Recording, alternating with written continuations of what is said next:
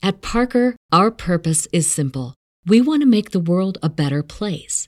By working more efficiently, by using more sustainable practices, by developing better technologies, we keep moving forward. With each new idea, innovation, and partnership, we're one step closer to fulfilling our purpose every single day. To find out more, visit parker.com slash purpose. Parker, engineering your success. You know how to book flights and hotels. All you're missing is a tool to plan the travel experiences you'll have once you arrive. That's why you need Viator. Book guided tours, excursions, and more in one place. There are over three hundred thousand travel experiences to choose from, so you can find something for everyone. And Viator offers free cancellation and twenty-four seven customer support for worry-free travel. Download the Viator app now and use code Viator ten for ten percent off your first booking in the app. Find travel experiences for you. Do more with Viator.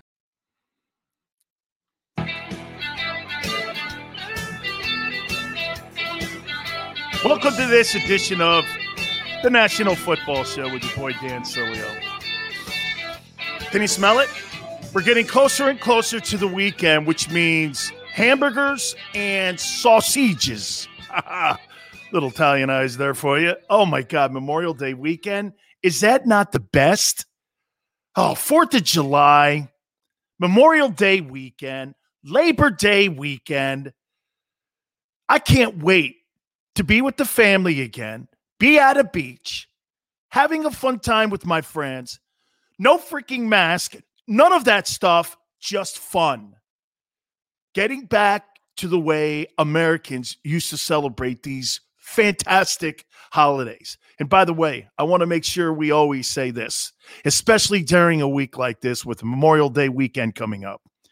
If you see a military person this week, please do me a favor. Go over and thank them for their service for our country and all the things they do in protecting our civil rights, the police, everybody. It's so important this week to recognize the people that protect America and serve our great country. Red, white, and blue. You know, people always ask me, Big Sills, what's your political affiliation? Oh, man, I, you want to know the party Big Sills is with? I'm with the United States of America Party. I root for America. That's what I root for. I root for the best Americans and the people that serve this country. You guys are the true heroes. You guys are the true people that has made this country what it is. All right, let's get into our sandbox here in the world of football. There's so much stuff going on. And, you know, to piggyback off of what I just said a little bit here, I got to throw some love out to J J. Watt. You know, I'm going to get maybe a little bit emotional here on this here because I was friends with Pat Tillman. Got to give you a little bit of the background with my relationship with Pat. Back in the day when I was working in the Bay Area in radio, I worked at a station that had the broadcast rights for the Stanford Cardinal. And I was hired by Tyrone Willingham to do sideline. It was one of my very first jobs I ever had in working a sideline. I had never done it before. And Tyrone Willingham, who was the then head football coach, said, how about Sileo doing it? Sure enough, you know, I said, absolutely. I'd love to work with Jim Plunkett, Bob Murphy, and with Tyrone Willingham. You know, Ty gave me some parameters. Don't talk about injuries on the sidelines. Make sure I understand who you're going to if you're going to ask any questions to a player. No problem, coach. All good. We had a really great relationship. And in that process, he would tell me about the opposing players that they would play against in the Pac twelve. You know, this guy really is phenomenal at Southern Cal. Man, he's great. You got to talk to this guy at Arizona, and you also have to talk to this guy at Arizona State. So I did sidelines for a couple of years, and every time Arizona State we would play, Ty was always like, you got to go over and talk to Pat Tillman. You got to get over there. And at this time, I was working on my radio show and my radio career. I was doing a shift at night. It was called Sports Phone sixty-eight on K M B R. And I started broadcasting, you know, every night, da-da-da-da, and I started building up my Rolodex that you see with these great people that come on our program. We're so lucky that over the years that we've built these phenomenal relationships with people that they have always said yes. And very few have said no coming on the program. So through this process, I got a chance to become friends with Pat Tillman. And it started me being a sideline reporter at Stanford. So I'd see him, he'd come up, give me a high five. And then sure enough, over the years and through the years, as my show progressed, his career progressed, and we became friends. And so I would get him on anytime that the 49ers would take on the Cardinals. You know, we would have him on the show, and he was just such a spectacular guy. I'll never forget when we had him on the night that he had decided that he was going to leave the National Football League. And this was after the buildings were dropped in nine eleven. And for the record, we're coming up on that twentieth anniversary this September that those buildings were dropped. And this is what inspired Pat Tillman to go and serve his country. They had just signed him to a contract, the Cardinals, and they had given him a raise. He was going to make over a million dollars a year. And Pat was, he was a good player. He was a special teams guy. He was kind of a guy you just plugged into places that you need on that Cardinal team. He was getting better and better and better, and he eventually would have became a starter, and that's what the Cardinals saw in him. The Bidwells loved him then, the owners of the team. So I asked him, I go, why are you giving this all up? He goes, did you not see what happened on nine eleven? And I'm paraphrasing this, and he's like, I just couldn't let what happened in September go. I, I had to do something. I had to make an impact. I'm like, damn. You know, I've always thought of this to this day. Would I give up my career, or would you? Because you had such convictions about a cause. You know, you see these professional athletes today and the protesting that goes on and the political stances that they make. Would they give up their careers? And most importantly, would you give up your life?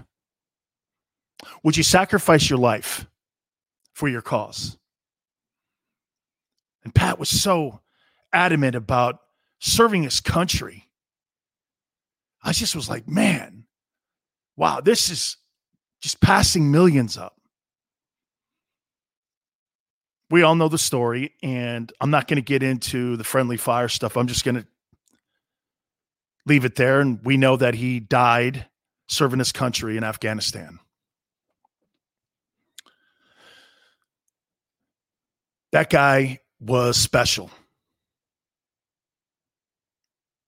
Serving his country, loving his country. And every time Memorial Day weekend, the day he died, his birthday, I always remember. I wasn't exceptionally close, but I, I was friends. He's just a special guy. My wife lost her brother because of the Afghan conflict. So it kind of means a lot to us this weekend. And then I saw what J J. Watt, who's working with the Tillman family, are doing this year. They're going to wear special cleats in honor of the Pat Tillman Foundation. To never forget that guy. You know, we celebrate nowadays people with different causes, you know, George Floyd, other folks, Martin Luther King. But for me, Pat Tillman, surrendering his life for his beliefs and his conviction, whew, that's where I fall on. That's a spectacular moment. Every single time Memorial Day weekend comes up, I think of Pat. Man, would I have that conviction to give up what I love and, on top of that, sacrifice my life? So I want to send kudos out to J J. Watt. That is so cool, dude. So dope that you would do that and just give all the great, you know, praises and sacrifices to that family and all the people that should be just thinking of how that guy right there, that's a role model. You know, people always ask me, role models? That's a role model. You know, are athletes role models? I don't know. My grandfather was my role model. People that I saw, my priest. You know, I have the same priest for forty years now. They even guy even married my wife and I. You know, baptized my kid. Same guy.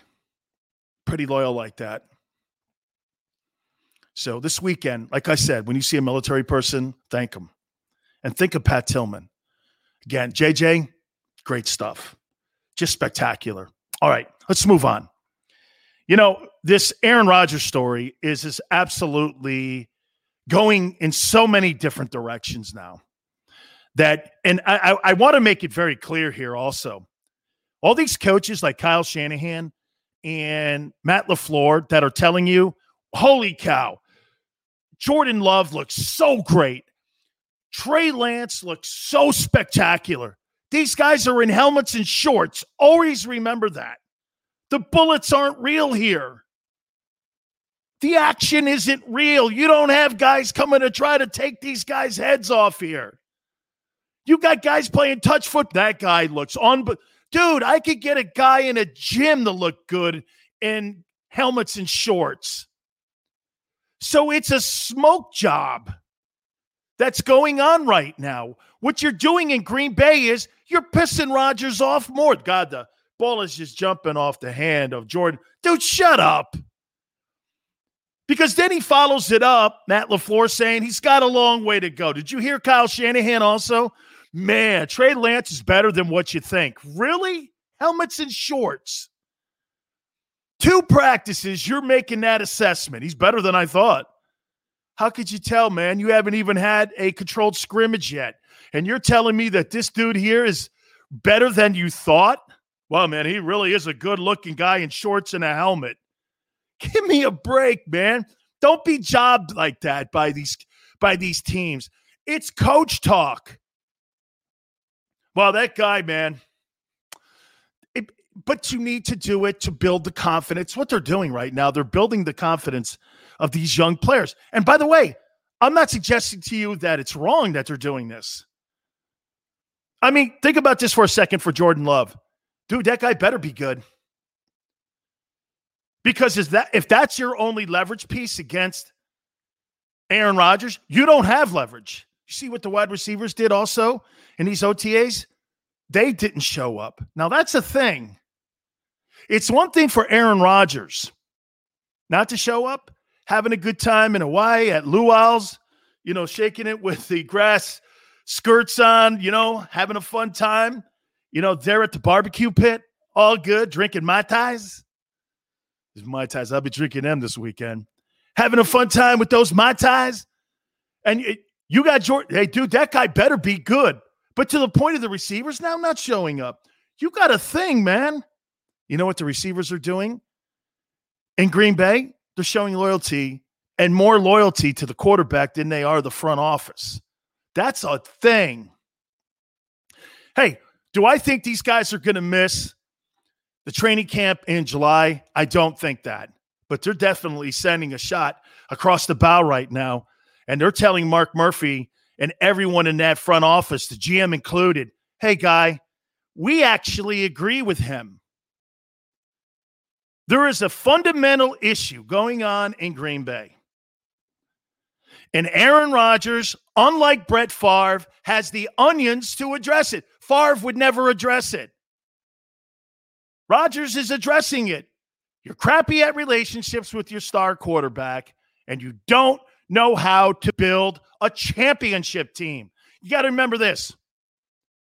Green Bay is always going to be good, but they're not going to be spectacular like the rest of these franchises that are trying to win. You think Green Bay's really trying to win a championship? They're resting on the arm of Aaron Rodgers. They rested on the arm of Brett Favre. Hey, I could say the same thing at Indianapolis, but at least they had Marvin Harrison, Reggie Wayne, Edgerrin James, Marshall Faulk, Dallas Clark, an offensive line that was intact for ten years. Tom Moore, the offensive coordinator, who was there a decade as well. At least that franchise with the Ursays were actually trying to win and put talent around Peyton Manning. You were just in the era of Brady, just like Phil's in the era of Tiger. Or Karl Malone is in the era of Jordan. It happens. You run into somebody. Clyde Drexler also ran into the era of Jordan. There's always one dude that's on the top shelf and you're a shelf down. And Aaron Rodgers is the first guy with the onions to go like this. Dude, I, I, you know, they're not trying to win. They have a fundamental flaw in how they do things. What's the point on pissing all over your star quarterback? What's the positive to that? I want to give you a story that I heard today. So I was listening to Alex Smith on one of the talk shows. And this goes into exactly what Green Bay doesn't get. And I'm going to tie it into the Buccaneers with Brady too. When I heard this, I was floored. So Alex Smith now, I'm assuming, is now going to be retired. From what I understand, he was also asked if he wanted to try to make a go of it down in Jacksonville with Urban Meyer. And I think he passed on it. He said, no, I'm I'm done with it. He was five and one last year, even though coming off that injury, he was a comeback player of the year in the N F L after that catastrophic injury. You know, I think teams would want to be able to do something with him. So he was he was asked this question. Get this. Did you know that the Kansas City Chiefs were going to draft Patrick Mahomes? Remember something? Alex had taken Andy Reid and the Kansas City Chiefs to the playoffs the year previous. Alex Smith has won a lot of games. You know, you may not think Alex Smith is one of your elite guys, but let me throw this at you here. When I look at Alex Smith, I don't know. I don't think Dak Prescott's that much better than him. And Dak Prescott makes forty-two million dollars a year, considered a top ten guy. I don't know. Dak Prescott better than Alex Smith? Look the record up. I can guarantee you Alex Smith's got a better win percentage. Guarantee it that he has a better win percentage. Guy's won a lot of games. And he was asked the question, did you know you were in a position where the Kansas City Chiefs were going to reach up and get Patrick Mahomes? He goes, oh, yeah, they called me and told me they're going after a quarterback. And they're kind of ear-holing Patrick Mahomes. And he goes, they called me numerous times. They called me the night of the draft and told me they were doing it. I was like, holy cow, is that not cool? You see, Andy didn't want to have a bad environment in the building so that when you brought a quarterback into the building, this is what the Eagles didn't do to Carson Wentz. When you didn't have that friction in the Chiefs locker room or between Alex Smith and Patrick Mahomes, now you see why the easy transition from Alex to Patrick was seamless. He knew the whole time. He was being told the whole time how the steps were going to go on, hey, we're going to go with a quarterback. And everybody saw it in practice. This guy's throwing no-look passes. Even Alex Smith addressed it. He goes, yeah, you saw it. This guy's going to be somebody special. He, he, he's just got to learn how to read defenses a little better. He was saying this then, and now, you know, even Patrick Mahomes has addressed it. Hey, I'm learning how to read defenses even better now. That guy's going to be insane over the next couple of years here. But Alex Smith was brought into the decision and how they were making this progression on how they were going to take him out, put him in every single time. They were communicating with him, communicating. Boom. Same thing in Tampa. Hey, hey, Tom, we really like this guy from Florida. Uh, we're going to bring him in. Is that cool? Yeah. Then all of a sudden, Tom comes up and goes, yeah, I'm going to work with him too. What? That's all some of these guys want. Hey, in Green Bay, they never told, they never told uh, Aaron Rodgers that they were going to go out and get Jordan Love. They never said nothing. They just did it. They just did it without the players' knowledge. And you just are coming off a record of two years with Matt LaFleur twenty-six and six, and you've been to two N F C title games. And you have no communication whatsoever with the quarterbacks. Then again, you haven't had any communication with your quarterbacks for thirty-one years. Here's the difference, right there in a nutshell. Patrick Mahomes, Andy Reid, they were bringing Alex Smith up to date on every single decision that they were making. Not in Green Bay. Not in Green Bay. Not in New England. Why do you think Brady got pissed off with Garoppolo up there? Why do you think he got ticked off? because he was going and making a decision on replacing him without bringing Tom Brady into the conversation. Who knows? Brady may have gone for it. Let me give you another example of what's going on in another place. So Trey Lance, I just, you know, the, the stuff with the shorts and the helmets and all that, whatever. So guess what? Garoppolo was asked a question by a, a, a media member in the Bay Area. And he was asked after one of the practices the last couple of days, how'd you feel about knowing now the conversations about them going after a quarterback? And then when you saw them move up in the draft, you went like this. Hey, man, you know, uh, they're going to take a quarterback here. How did you feel about that? He's like, it took time for me to process it. But John Lynch and the front office were constantly telling me, hey, we're going to take a quarterback. And the only reason we're taking a quarterback, Jimmy, is because you just can't stay healthy. See, you're being genuine and honest with the player. Garoppolo is not a bad player. He's twenty-two and eight as a starting quarterback in San Francisco, but he's missed fifty-three percent of his football games. You can't build a game plan, nor can you build a roster around a guy you're not sure is going to be there for half the season. It's impossible to impossible to build a roster. It's impossible to win. Now, watch this. Could Garoppolo go this whole season? And could Garoppolo be healthy the entire seventeen games this year? Absolutely. And do I think Garoppolo could lead that team back to a Super Bowl like he did two years? Absolutely.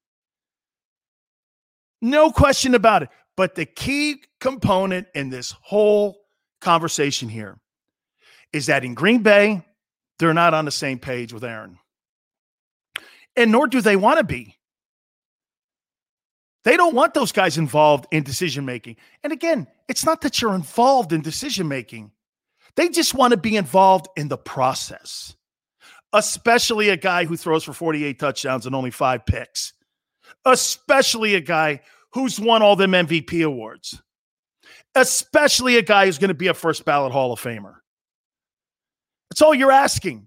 You know, you know, hey, should we draft a receiver? I mean, Kurt Warner said it last Friday on our show. Hey, for you to be involved in decision-making on who you should take in the N F L draft, that's so detailed. That means you'd have to be in all the personnel decision uh, meetings. You'd have to watch tape on the guy. No player in the N F L wants to do that, especially a quarterback. You got to worry about the game that's coming up, the personnel you have on your field, um, worrying about how you guys are going to work out in the offseason. You're worrying about all that. You're not worrying about some kid from Eagle Creek University. You're worried about the upcoming N F L season in the first weeks of September. That's all you're caring about. You don't want to be involved in any of that crap.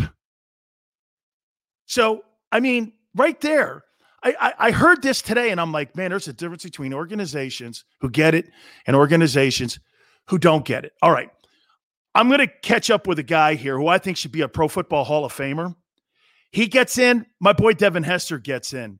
He's part of the broadcast team for the Buffalo Bills. We'll talk to Steve Tasker. You keep it right here on the National Football Show.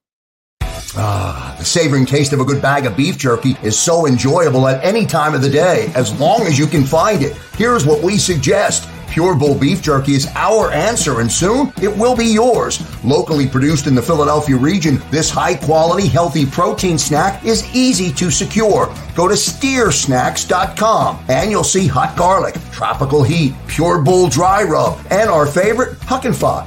What's that? Huck and Fod. Go now to steer snacks dot com.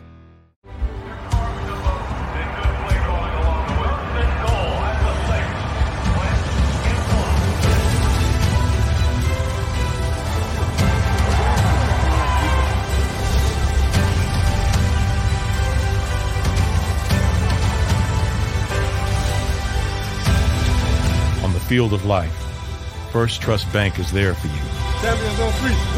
Because Philadelphia dreams deserve a Philadelphia bank. The International Brotherhood of Electrical Workers, Local Union ninety-eight, is a proud sponsor of The Labor Show with J. Dock and Krause every Saturday night from six till eight p.m. I B E W Local ninety-eight's highly trained and superbly skilled electricians are the best in the business, setting the highest safety standards in the electrical industry. So when you're planning your next industrial, commercial, or residential project, choose an I B E W Local ninety-eight union contractor. Learn more at I B E W ninety-eight dot org. The future waits for no one, so we refuse to wait for it. We're not just pilots and engineers. We are pioneers. Today, battles are waged in nanoseconds, and planes are piloted from the other side of the world. We turn night into day and fly missions in space. The future's not coming. It's already here. This is the future. Join us and be the future. Welcome to the Wildwoods, the perfect place where you can safely do everything or nothing at all. Catch a wave, take a nap, go for a drive, grab a bite. It's your vacation, and we're doing everything we can to make it a safe one. The Wildwoods, your vacation, your way.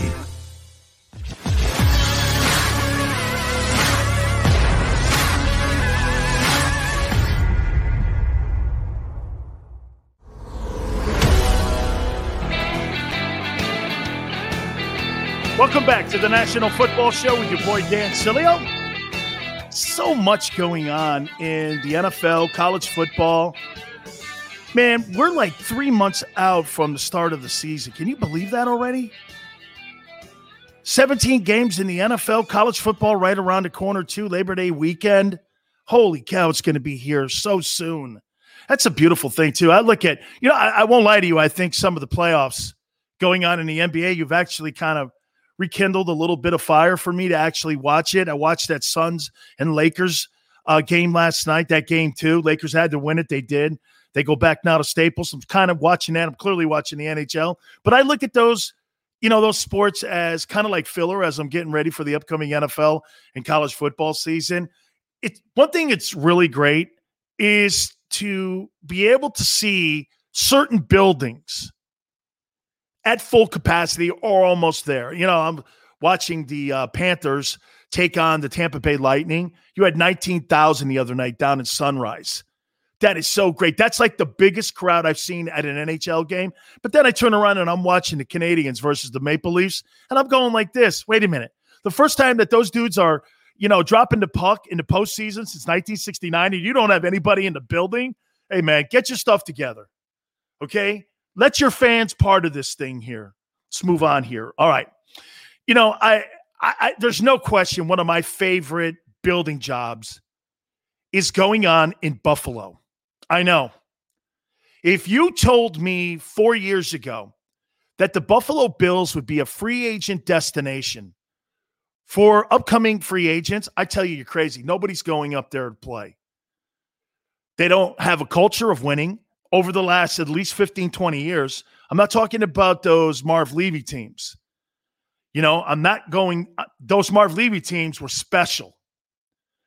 I'm talking about over the last like fifteen, eighteen years. They have just not done anything when it came to winning. And all of a sudden over the last couple of years here, the hiring of Sean McDermott has been – you know, I think it's because he's in Buffalo – but I would almost make the same comparison of when Seattle brought back Pete Carroll to the N F L. You know, you're in Seattle. You're kind of like in another country. You know, that's why Russell Wilson has never received a M V P vote at any time in his entire career. He has never received that, but I think it's because he's in Seattle. And when you're in Buffalo, you kind of have that same, that same cast over, you know, your career, because you play in a place that's isolated. And you really don't get a chance to go, man, that's just really, a, that's a place like Cleveland, another place. Now, all of a sudden, when you start winning games and you start being part of a culture that's winning and you're building, that's when all of a sudden free agents and people who are maybe at other places that aren't very happy. Stefon Diggs is a great example of that. Okay? Diggs hated what was going on in Minneapolis, right? He just hated it. And he went to Rick Spielman, the general manager of the Minnesota Vikings, and he said, look, man, I don't care what you have to do. I don't care where you have to send me. But I just want to get out of here. And I want to go to a place. Do me a favor. Okay. I just want to go to a place that gives me an opportunity to win. Where did he end up? He ends up in Buffalo, and you got to give it to Diggs. You know, Stefon Diggs, with the attitude of the wide receivers today, you know, going to a place, you know, you're, you're always worried about your brand. Most importantly, you're worried about your catches and your numbers, because that's how receivers are paid nowadays. You're paid on those numbers, man. You're paid how you produce. And when you don't produce those numbers, you're going to be a miserable dude. Look at Odell Beckham Junior in Cleveland now. I know injuries and all that stuff have played a factor for him. But let's be candid here, okay? Cleveland, after being in New York for Odell Beckham, no. But what did Diggs do? He goes up to Buffalo, and he's part of the culture change. And when they add Stefon Diggs up there to, you know, the arsenal for Josh Allen, Josh Allen, I got to tell you, man, I saw him in his bumpy ride, but every rookie goes through bumpy rides when they get the ball thrown to them in their rookie season. He had a bumpy ride. You were watching him in his first year. You were going like this, like you do almost. Let's not forget something here. Peyton Manning had twenty-eight interceptions his first season in the league, and everybody was doing this. Uh, you know, I don't know. You know, is he going to be able to turn this all of a sudden the next year? And everything just took off, and he just skyrocketed and turned into the Hall of Fame player. But when you start adding, it shows you also, doesn't it? When you start adding components around the players that you draft, especially at key positions like the quarterback, look what happens. Everybody in the huddle starts to get elevated. And Stefon Diggs started elevating the offense. He started elevating the play of Josh Allen. And then you started seeing him getting better and better. Hey, by the way, Josh Allen last year, by the time we got to the midpoint of the season, were we not saying this? Hey, is this kid in the M V P conversation for the N F L's best player? Are we, uh, I mean, right? Were we not doing this? And you started seeing he was making these steps every single week, and you're watching him win games. Leading rusher that particular week, all of a sudden, you know, he's thrown for three hundred thirty-five yards. The team's showing balance. I'd still like to see them get a running game going a little bit more to help him out. But, I mean, what Sean McDermott has done, they have turned the Buffalo Bills, in my opinion, into a, I would say this, a top three roster in the A F C. You would throw Kansas City in that conversation, and I think you would absolutely throw the Cleveland Browns in that conversation too. Then you'd have to put um, the Buffalo Bills in there. I think you could probably put the, the the Chargers in that conversation as well. There's some really good young football teams that have a lot of young quarterbacks. And look, too, in Los Angeles with the Chargers. I mean, you got Justin Herbert there, and you've got all that young talent that you have around him. And look at the job that they're doing there. And Tom Telesco and the general manager there, They're they're putting great talent around this player as well. So to the Bills' case, it has really been really awesome to watch here as they're building this franchise and putting them in a position where this football team is, I look, they're going to make a run. Would it shock me? I think also, too, you got to put the Colts in that conversation. Would it shock me to say that the Buffalo Bills could be in the A F C championship game? I think it's going to be a coin flip on what team ends up making it into the A F C championship game. Absolutely. And I really love it. Hopefully we're going to be able to catch up with our friend Steve Tasker and get his thoughts on what's coming up here with this football team, because I see great things coming up here for the Buffalo Bills. I really do. And I love the progression of what we're seeing here with Josh Allen. So again, hopefully we can catch up with our friend Steve Tasker and get his conversation. He's part of the broadcast team. And I would say this to you about Steve. Steve is one of the greatest special teams guys of all time. And if you don't have special teams on your football team, you are not going to win championships. I mean, we, we were talking prior to coming on the air that, you know, the point differential in N F L games is three points. How important the kicker is, how important your kick coverage, your punt coverage, all of that. Okay? All of that. You you have to have a great, great, great special teams if you're going to be able to win in the N F L. All right, let me let me get into a storyline that was something that happened broadcasting-wise the other day. And I got to tell you something here. This is bigger than you think. This story is gathering steam, and the N F L is getting, how about this? They have contacted Fox Sports, and they are pissed off at Fox Sports is the N F L. There was a scene, a scene the other day that was on Undisputed with Shannon Sharp. Shannon picks up his cell phone and calls Julio Jones. And on the air, Shannon Sharp, and by the way, remember, Fox is a broadcast partner of the N F L. On the air, started negotiating his situation in Atlanta. What's going on in Atlanta, Julio? And I'm paraphrasing. Julio Jones goes, I'm out of here. The Falcons have blown a gasket over this. Where do you want to go? I don't know. I may not want to go to Dallas. You're starting to negotiate on the air, and you're crippling the leverage of the Atlanta Falcons. You're crippling the advantage that they have on moving that potential player or maybe even restructuring a contract for him. What gives Fox Sports and Undisputed and Shannon that position that you would undermine the Atlanta Falcons? Well, let me just say this to you. F S one is under major heat right now from the N F L. That is a no-no. You're going on the air and you're negotiating and you're crippling potentially a landing spot. You even took out potentially the Dallas Cowboys because Julio Jones says, I don't want to go and play there. Or he's saying, I want to go in. You're taking all the leverage away from the Atlanta Falcons. How uncool is that? I mean, if you're the N F L and you're F S one, you need to really make bread here and make this thing right. So that is a story that's kind of out there. If you notice, F S one hasn't brought this thing up at all. So they've kind of like, they're trying to make this thing right. And how you make it right is shut your face and you don't say another word about it because the Falcons are not happy.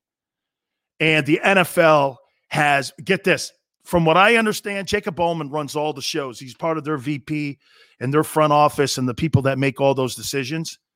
I can tell you this right now.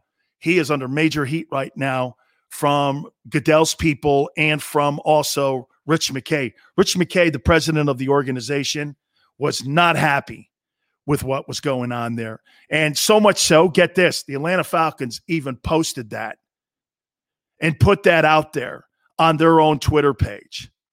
So not cool. All right, we're going to try to work. We're working on getting our friend Steve Tasker. We'll take a brief time out. You keep it right here on the National Football Show. Ah, the savoring taste of a good bag of beef jerky is so enjoyable at any time of the day, as long as you can find it. Here's what we suggest. Pure Bull Beef Jerky is our answer, and soon it will be yours. Locally produced in the Philadelphia region, this high-quality, healthy protein snack is easy to secure. Go to steer snacks dot com, and you'll see hot garlic, tropical heat, Pure Bull Dry Rub, and our favorite, Huck and Fod. What's that? Huck and Fod. Go now to steer snacks dot com.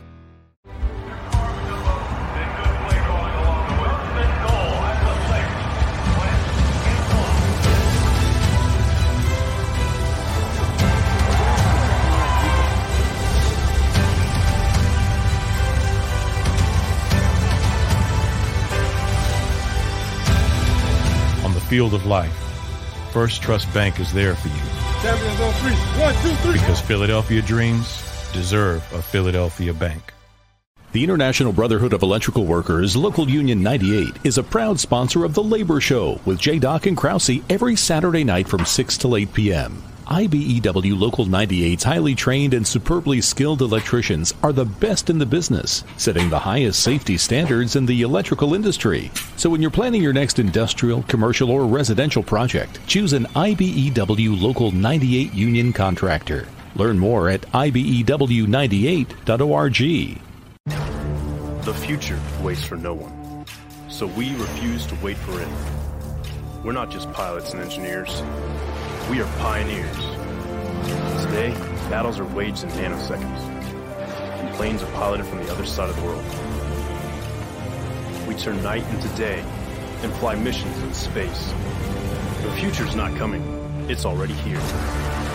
This is the future. Join us and be the future. Welcome to the Wildwoods, the perfect place where you can safely do everything or nothing at all. Catch a wave, take a nap, go for a drive, grab a bite. It's your vacation, and we're doing everything we can to make it a safe one. The Wildwoods. Your vacation, your way.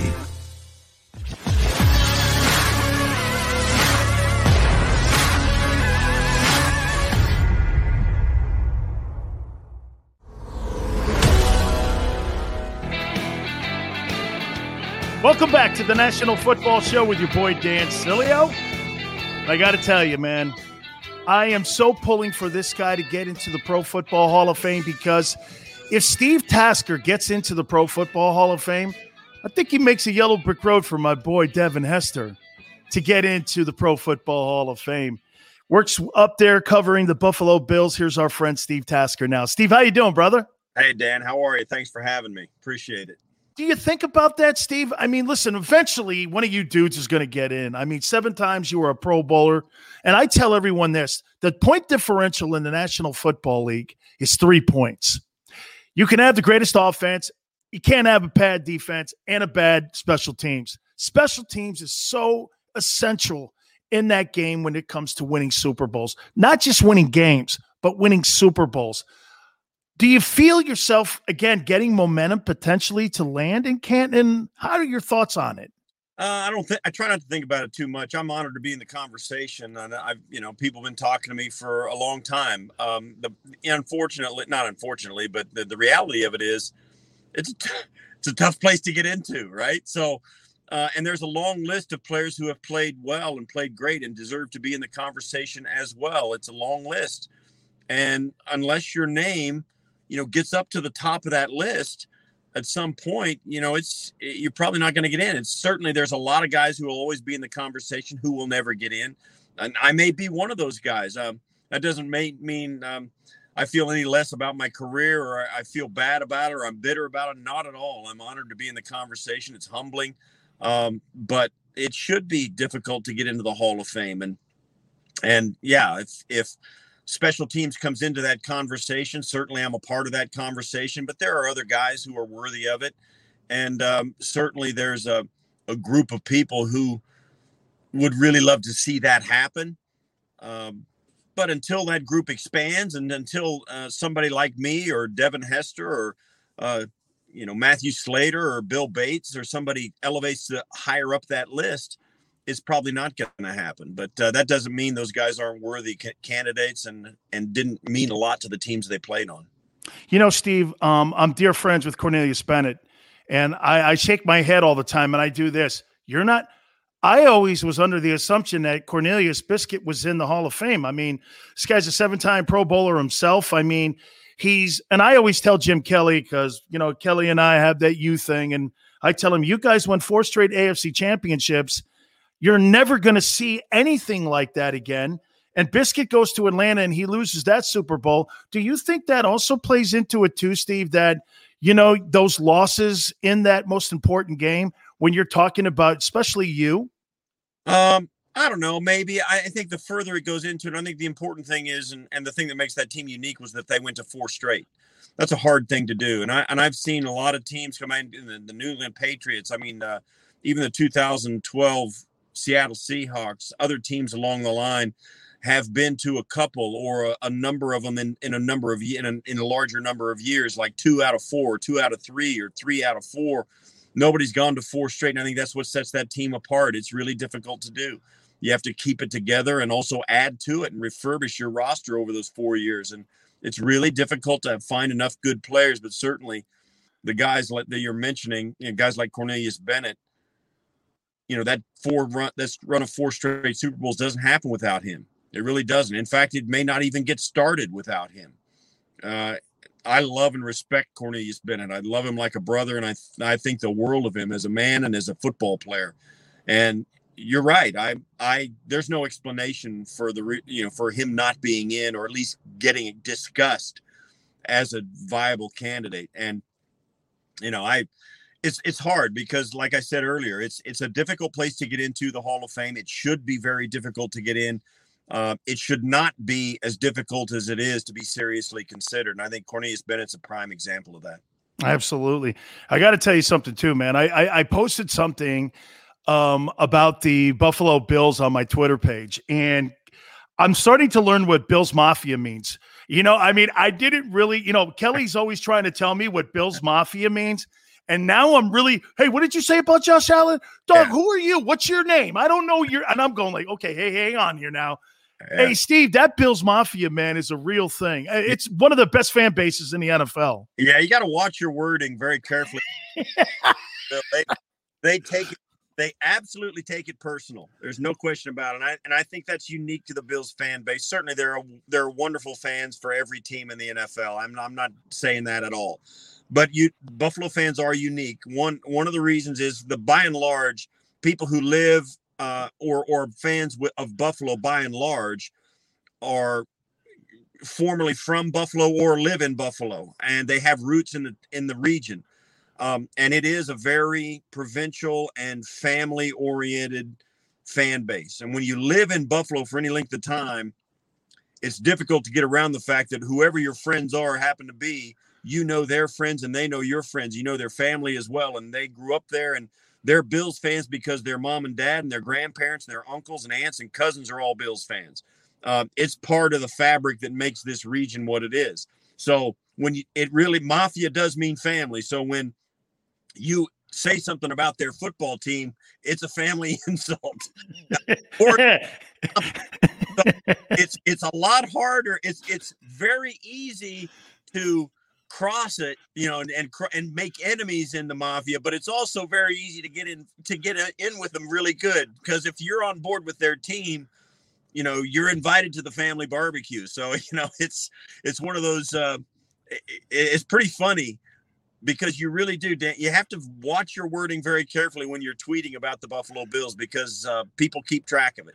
Absolutely, man. My boy Tony Brown played up there, and he's like, Dan, I've never seen anything like this thing in my life. Let me ask you a couple questions about the modern day Bills here. How shocked are you with the progression of what you're seeing here with Josh Allen? And how much do you think that progression and that growth last year had a lot to do with Stefon Diggs being added to the team? Well, I, I think we were not shocked year two when he, you know, they were ten and six, made it to the playoffs. He was completing fifty, fifty-eight, no, fifty, yeah, fifty-eight percent of his passes. It's a big step from year one to year two. And I thought, yeah, that was pretty, you could see that. But every so often, you know, even in the playoff loss to the Houston Texans, where he kind of went off the air and kind of tried a crazy lateral, it was still kind of this kid trying to make every play every time. Year three, last year, as it got kicked off, Uh, I think the addition not only of Stef Diggs, but a couple of other things happened as well. Uh, Gabriel Davis was drafted, and I think he was really more of a surprise than Stef Diggs was, because during training camp that nobody saw, no preseason games, none of that, Gabe Davis burst onto the scene as a viable option and a guy who scooped up the offense so fast and was so well polished as a receiver, as a rookie. They plugged him into the lineup very quickly for the Buffalo Bills. So they were going four wide with Cole Beasley, John Brown, and Stef Diggs and Gabriel Davis. I think that four wide thing and Josh Allen's ability, added ability to deliver the, to deliver the football, really set that offense apart. They ran more four wide than anybody else in the league early last year. And I got to tell you, I was a, I'm a big Bills, Bills backer and Bills fan. We cover the Bills three hours a day, every day. We're all about the Bills.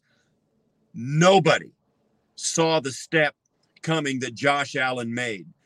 But I think one of the things you have to say is there's no question either. After sixteen games in the regular season last year and two playoff games, the step was real. It was genuine. It's gonna. It's not going away. He's not going to go back to completing fifty-eight percent of his passes.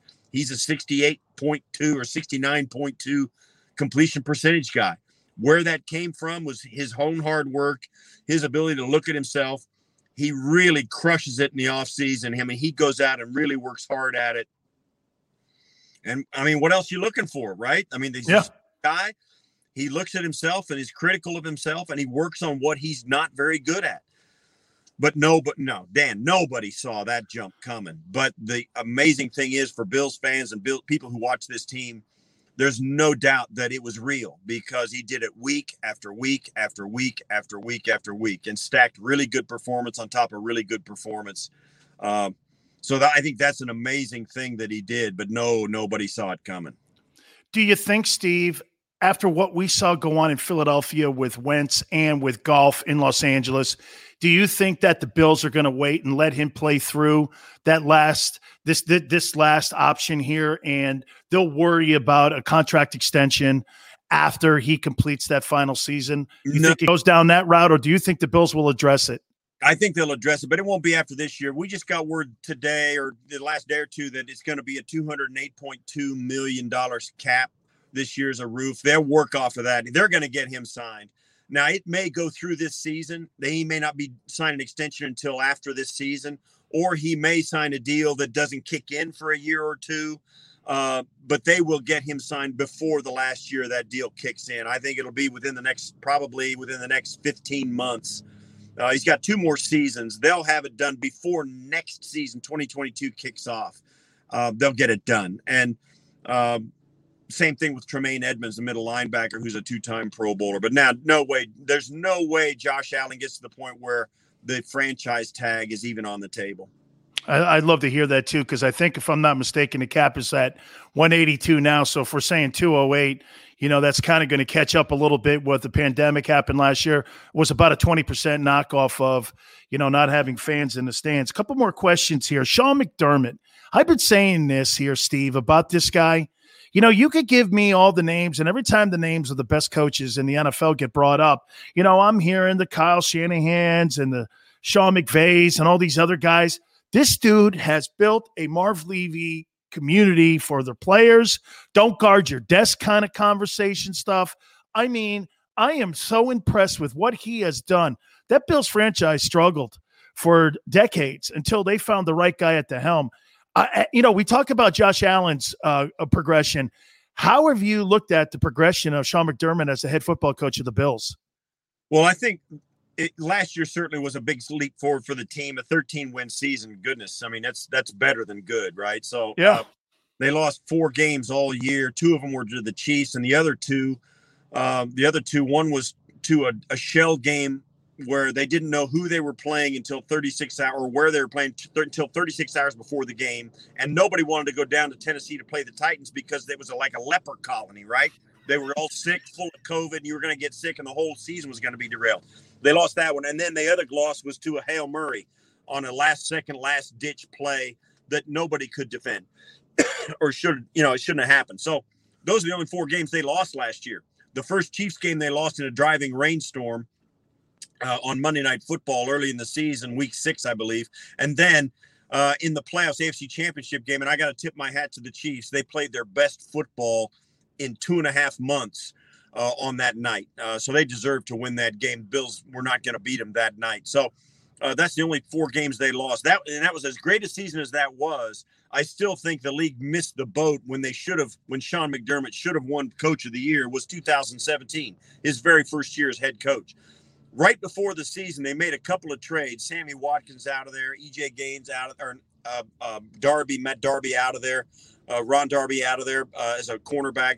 They got accused of tanking in two thousand seventeen. They'd been in a playoff drought for seventeen years. And right before the start of the season, everybody said, oh, they're tanking this year for what they've done right before the start of the season. He took that roster to the playoffs for the first time in seventeen years. That's where the league missed the boat. This last year was just a progression of where this team is headed. And certainly the expectations are through the roof this year, through the roof this year. But when you're talking about, you know, elite coaches in the N F L, the best coaches in the N F L, Sean McDermott's on the short list. Unfortunately, he's built the expectations so high, he doesn't get credit for having made that possible. Finally here, um, you're, you're, you know, just expand a little more on your expectations for twenty twenty-one.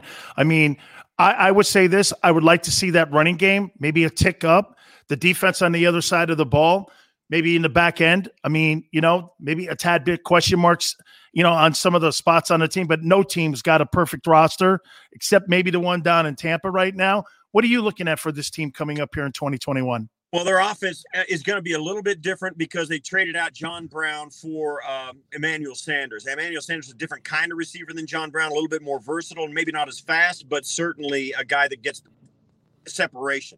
Their offense may take a step forward in that way. The running game, they've said it, and people made a lot, a big deal out of it, and rightfully so. At the end of the season, both Sean McDermott and Brandon Beane said we want to run the ball better.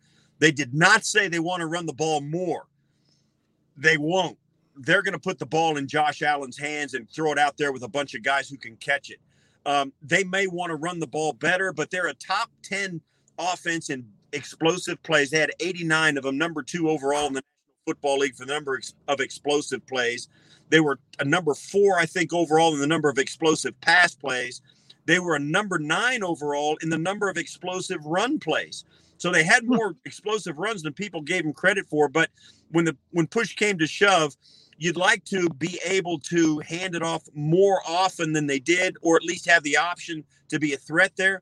I think they want to run it better, but their sixty forty split pass to run won't change. They're going to run it about the same as they always have. Certainly, they'd like to get more production out of it. They got uh, they signed Matt Breida off the uh, Miami Dolphins. Breida brings a sense of speed to their backfield running group with Zach Moss and Devin Singletary. But both those guys are exactly the kind of running backs the Buffalo Bills want. They're elusive and physical runners. Uh, they catch the ball out of the backfield. They do a lot of things. And that's basically where they want. I don't think they're going to tinker with their run game very much at all. Defensively, they needed a better pass rush last year. Um, they they had a really nice win rate up front in their pass rush, but teams got rid of the ball too fast and do get rid of the ball too fast in this league to have a good pass rush win rate. You got to get sacks. You got to put the quarterback under pressure. The Bills didn't do it enough last year. The first two picks of the draft, and Greg Rousseau and Boogie Basham, That's a, that's a nod to their pass rush woes last year and where it all started. Certainly, that's going to be um, a place where they're going to emphasize some difference. And plus, they'll get Starlo Tulele back down inside on their defensive line. That'll help Ed Oliver on the inside as well. So their defensive front's going to get a big boost this year. Um, that will help on the back end as well. I told Russo, he's a, he's a Hurricane, so I told that dude, I go, hey, brother, you go up to Buffalo, man. Just make sure, man. Remember, Bills Mafia, if you have a ten-sack season this year, you'll be a legend for the rest. You won't have to eat wings for the rest of your life. Let me just leave it there for you. Hey, Steve, man, seriously, I, I, I'm I'm pulling for you. You know, I put a lot of the list together for the Hall of Fame voters like Rick Goslin and with, you know, Jason Cole and those guys, and I keep telling them every year, you know, this guy's got the numbers. He's got the he he's got the Pro Bowls, and plus he was on those iconic football teams. So one day we're going to push you across the finish line, and that's going to bring, I think, open up a gate for everybody else to get in. Maybe White Shoes Johnson down the line as well. I appreciate you coming on here, Steve. Always, thank you so much, and go Bills Mafia. Appreciate it. Thanks, Dan. Appreciate you. You got it, man. That is Steve Tasker. Absolutely. You talk about a guy who was a massive impact on that Bills team. You imagine this. You win four straight A F C championships. You're never going to see that in a salary cap era. You're never going to see that again. You know, going to three straight Super Bowls, look how hard that's been. Do you, here, you know, I, I, I look at the Bills, and I always tell people this. Yeah, they lost four Super Bowls. How many Super Bowls have you guys been to? Your favorite team.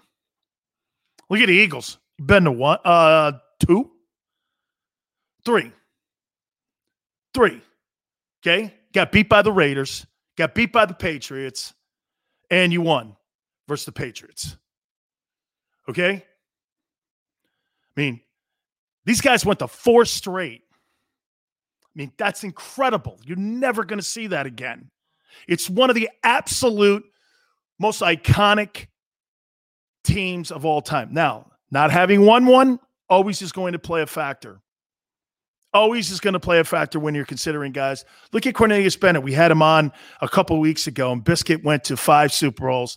You know, he ended up getting beat in that Super Bowl when he got traded to the Atlanta Falcons because that's his neck of the woods where, you know, he wanted to play in the South. He's from Florida. He didn't want to go to any of the Florida teams. He wanted to go to Atlanta. Atlanta was great. And he helped bring that football team to a Super Bowl. No mistake about it, man.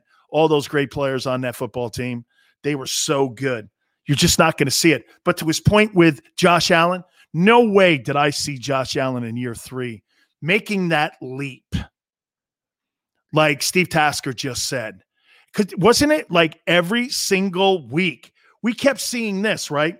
We kept, we kept seeing that, you know, all of a sudden these little leaps and bounds, and you're watching it every week and you're watching this guy get better and better and better every single week. And you were doing this by, by the mid season. Were we not saying this? This guy's an M V P candidate here, man. And we were even putting him in the conversation at the end of the year. This guy really, man, he's a top five guy. All right. When we come back out of the timeout, Antonio Brown should kiss Tom Brady's ass every single day he sees him in Tampa. I'll tell you why. You keep it right here on the National Football Show.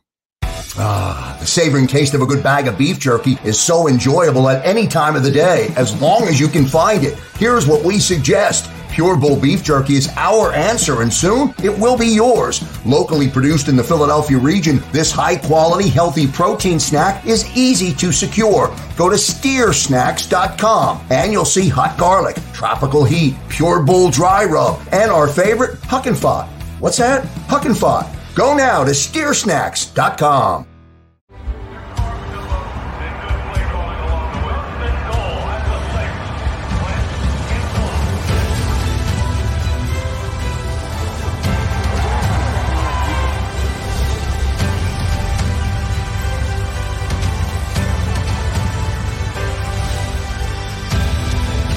Field of life. First Trust Bank is there for you. One, two, three. Because Philadelphia dreams deserve a Philadelphia bank. The International Brotherhood of Electrical Workers, Local Union ninety-eight, is a proud sponsor of The Labor Show with J. Doc and Krause every Saturday night from six till eight p.m. I B E W Local ninety-eight's highly trained and superbly skilled electricians are the best in the business, setting the highest safety standards in the electrical industry. So when you're planning your next industrial, commercial, or residential project, choose an I B E W Local ninety-eight union contractor. Learn more at I B E W ninety-eight dot org. The future waits for no one, so we refuse to wait for it. We're not just pilots and engineers. We are pioneers. Today, battles are waged in nanoseconds, and planes are piloted from the other side of the world. We turn night into day and fly missions in space. The future's not coming. It's already here. This is the future. Join us and be the future. Welcome to the Wildwoods, the perfect place where you can safely do everything or nothing at all. Catch a wave, take a nap, go for a drive, grab a bite. It's your vacation, and we're doing everything we can to make it a safe one. The Wildwoods. Your vacation, your way.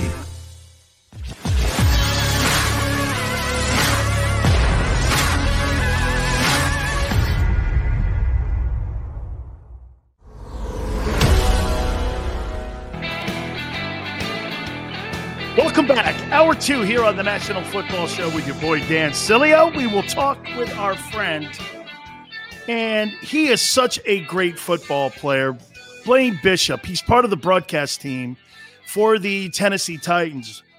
One of my favorite football players is on that football team, and that is Derrick Henry. And one of my favorite football coaches, Mike Vrabel, is on that team and the head coach of that team and leads that team. And I love that dude, Blaine, a four-time Pro Bowler with the Tennessee Titans. And by the way, you got to remember something about Blaine. He was not a four-star guy coming out of high school.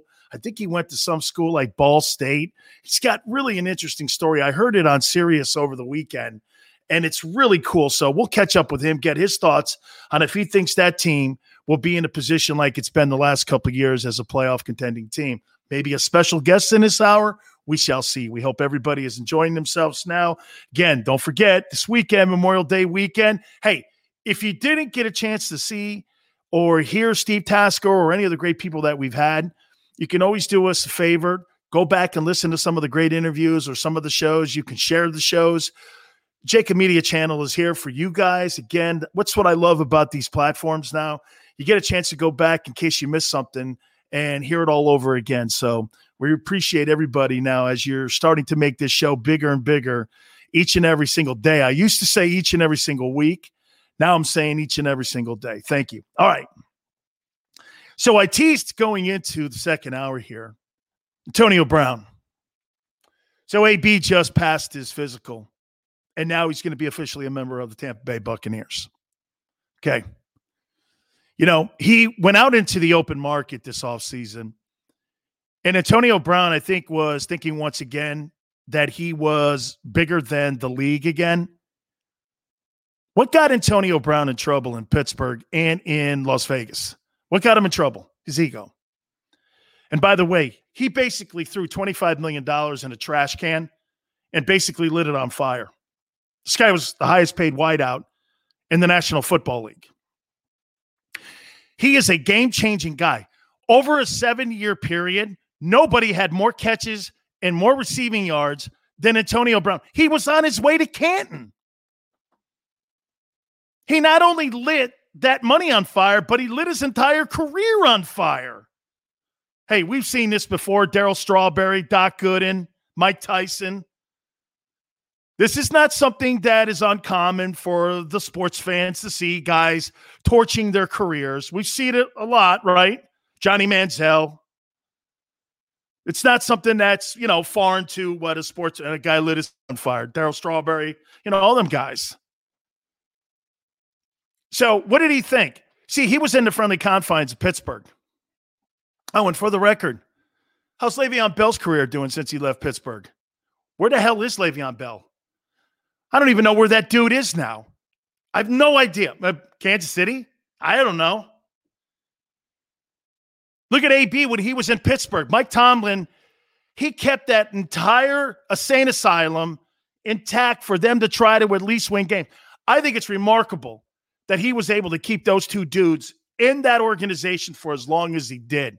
Because you talk about torching your careers on fire, Antonio Brown and Le'Veon Bell have destroyed their careers since they've left Pittsburgh. Have they not? Okay. Let's fast forward here with Antonio Brown. So A B thought he was like, you know, God's gift to the league. What did the league do last year? Hey, A B, you'll sit over there in the corner with your dunce hat until we're ready to call on you. Nobody called him. And when you're a player like that, with that kind of skill set, and nobody's knocking on the door, it's not that they don't want to hire you. They don't trust you.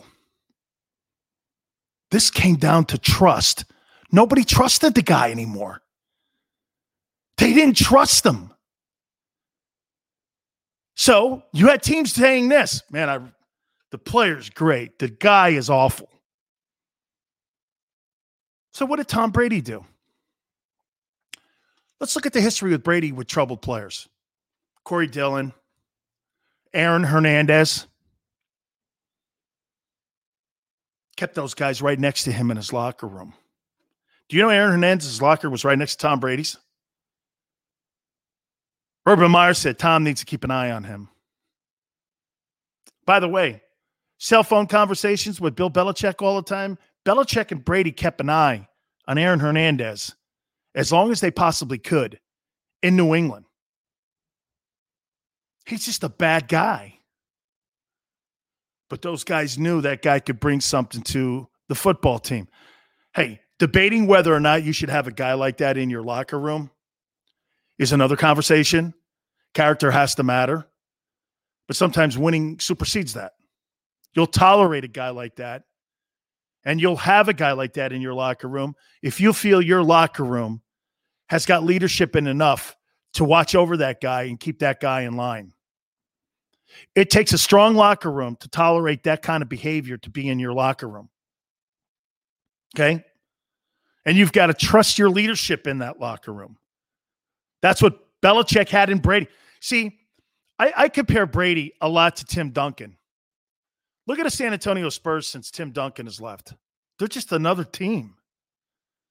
You know, Greg Popovich's ego is so obnoxious. He's the most obnoxious coach in sports. Hey, man, you leave your egos at the door here in San Antonio. You know all that billboard crap? Kawhi Leonard looked, listened to it and went like this. That guy's full of you-know-what. Are you kidding me? That guy's full of it.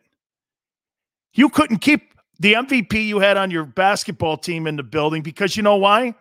He didn't like the way you ran your organization. It was Duncan in the locker room that was doing this. This is what he means.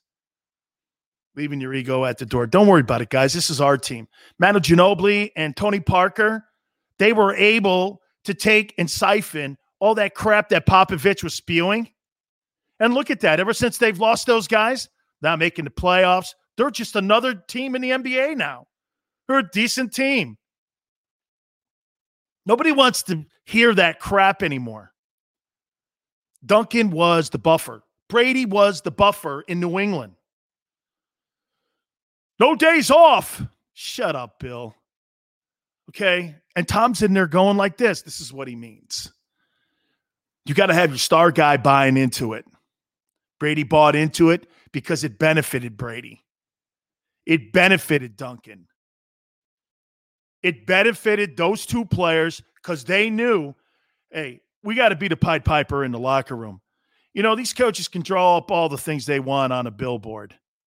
But end of the day, it's the players leading the players, okay? It's not coaches. What do you think? These Newt Rockne speeches and all that crap? Give me a break, dude. It's the players in the locker room. So Antonio Brown got a little bit of that. Goes in the open market. He wanted five million dollars bucks. Nobody was going to pay him that because you know why? Again, it came down to trust. It came down to trusting. Didn't trust him. So he goes back with his head tucked between his tail, and they sign him to a contract. And by the way, they give him a contract where if he plays this year, he can make three million dollars. And then get this. If he lives up to everything that's in the incentives, he can make six point two million dollars. There's only one guy you need to kiss every time you see him. Tom Brady brought you in when no one wanted you. No one wanted you, A B. Not even Bruce Arians at the beginning. No, I don't want that. We have no intention and no interest. Jason Light, the general manager, said the same thing. We have no interest. What did Brady do? Brady, like you when he was up in New England, Belichick didn't want to hear it, bringing him back. No, I'm not interested. Brady goes like this. I'll take care of it. Do you know that A B lived in his house last year? He lived in his house. He lived in his house. Okay? Kept an eye on him. He built the equity back up into this player to now where they've re-signed him. And Antonio Brown has a chance now to put his career back on the tracks to Canton. All because of one man. No one else in the N F L was going to put their reputation. But then again, nobody else in the N F L could put their entire legacy on the line. And if, if that failed, it would be no collateral damage to Brady. It would just be Brady trying to help a troubled player again. Some would say, well, Brady benefits by, okay, so what, what you think that Antonio Brown is on the Buccaneers because he's a great dude? Antonio Brown is on the Buccaneers because he's a great player, not a great dude. And for me to even say great dude, I don't know. I'm not. And, and for the record, get this. We had Bruce Arians on the program. You can go back and listen to the interview that we did right here on the National Football Show. And he said he was just a model guy. He was spectacular. We loved him. He was helping the younger players. He was a special guy when it came to, uh, you know, having him on our roster. And the Bucs get him back along with the twenty-two guys. But I've said this to you. Hey, man, Tom Brady gave that guy an olive branch, and he's building Antonio Brown up and back to where people are now starting to do this. Hey, man, look what Tom Brady did to Antonio Brown. Get this, John Gruden and Mike Mayock in Las Vegas, they couldn't work with Antonio Brown.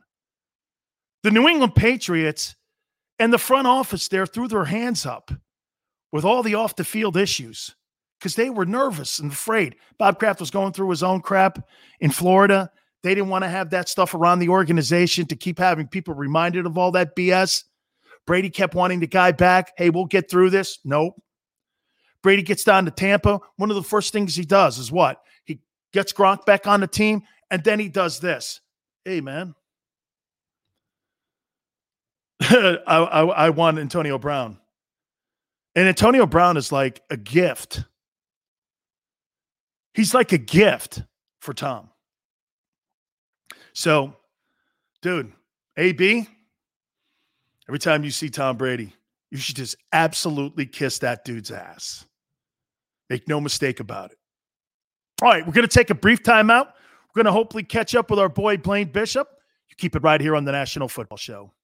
Ah, the savoring taste of a good bag of beef jerky is so enjoyable at any time of the day, as long as you can find it. Here's what we suggest. Pure Bull Beef Jerky is our answer, and soon it will be yours. Locally produced in the Philadelphia region, this high-quality, healthy protein snack is easy to secure. Go to steer snacks dot com, and you'll see hot garlic, tropical heat, Pure Bull Dry Rub, and our favorite, Huck and Fod. What's that? Huck and Fod. Go now to steer snacks dot com.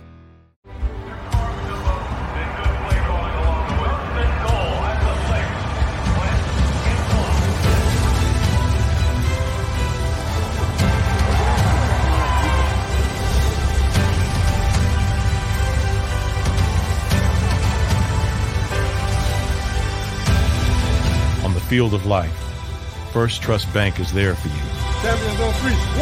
Because Philadelphia dreams deserve a Philadelphia bank. The International Brotherhood of Electrical Workers, Local Union ninety-eight, is a proud sponsor of The Labor Show with J. Dock and Krause every Saturday night from six till eight p.m. I B E W Local ninety-eight's highly trained and superbly skilled electricians are the best in the business, setting the highest safety standards in the electrical industry. So when you're planning your next industrial, commercial, or residential project, choose an I B E W Local ninety-eight union contractor. Learn more at I B E W ninety-eight dot org. The future waits for no one, so we refuse to wait for it. We're not just pilots and engineers. We are pioneers. Today, battles are waged in nanoseconds, and planes are piloted from the other side of the world. We turn night into day and fly missions in space. The future's not coming. It's already here. This is the future. Join us and be the future. Welcome to the Wildwoods, the perfect place where you can safely do everything or nothing at all. Catch a wave, take a nap, go for a drive, grab a bite. It's your vacation, and we're doing everything we can to make it a safe one. The Wildwoods. Your vacation, your way.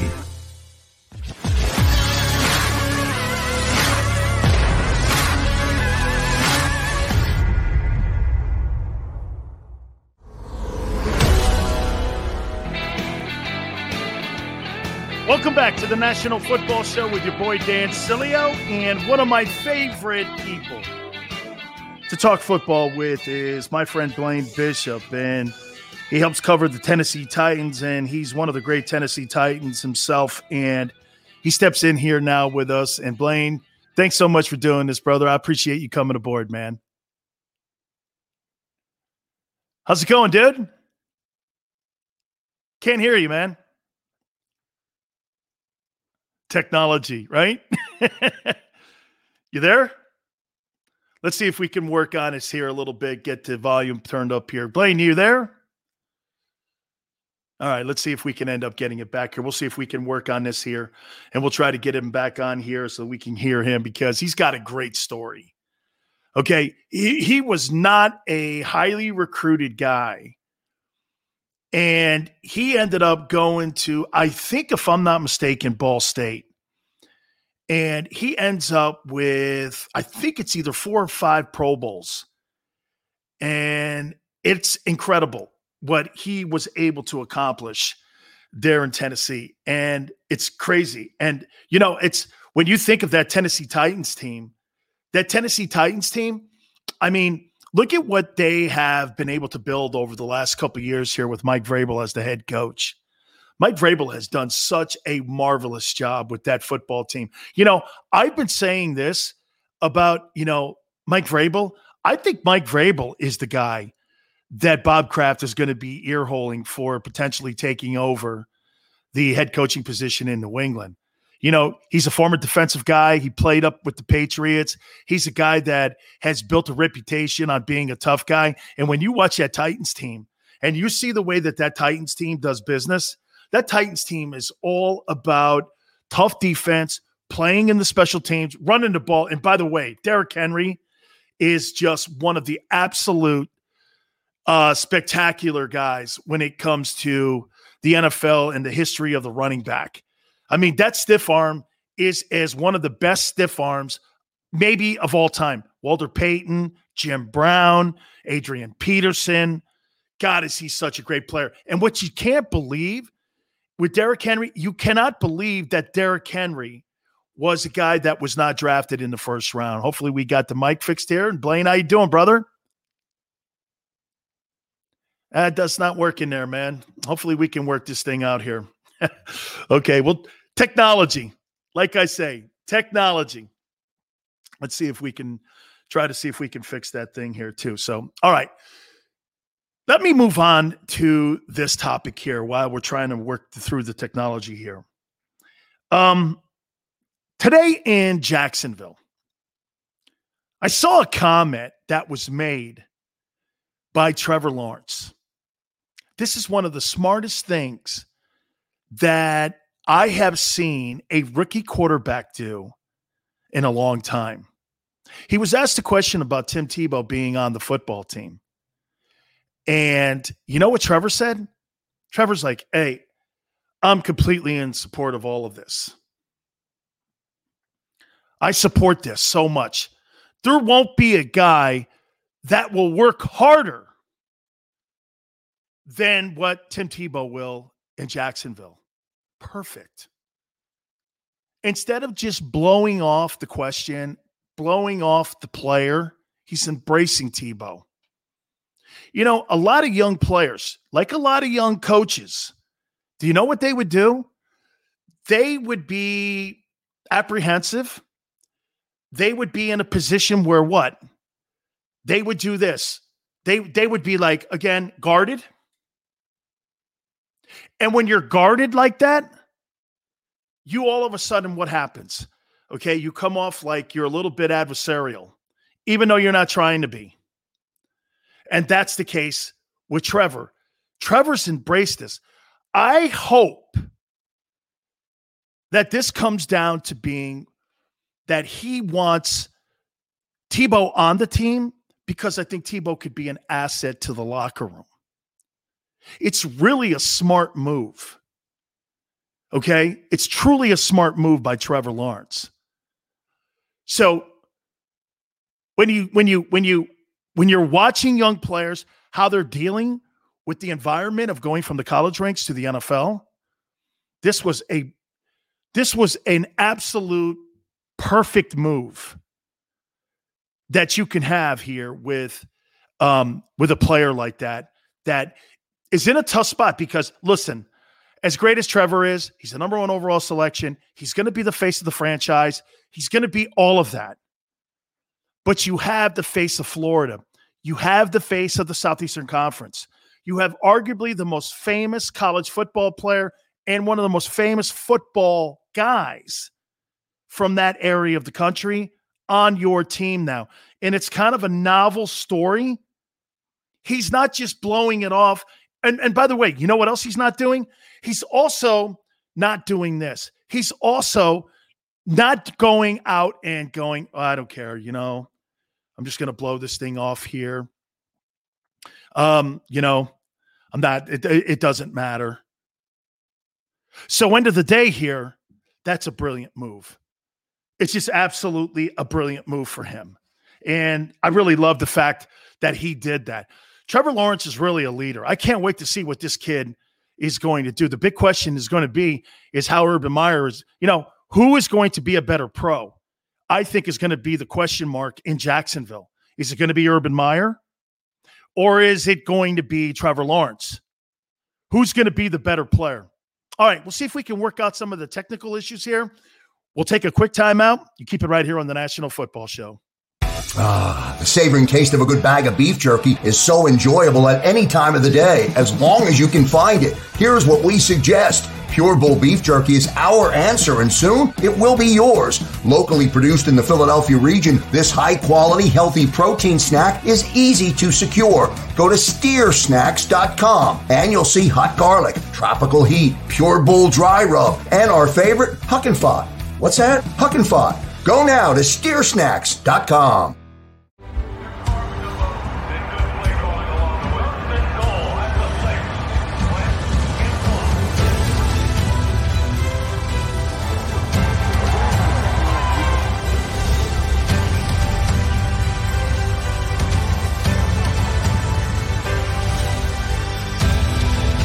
Field of life.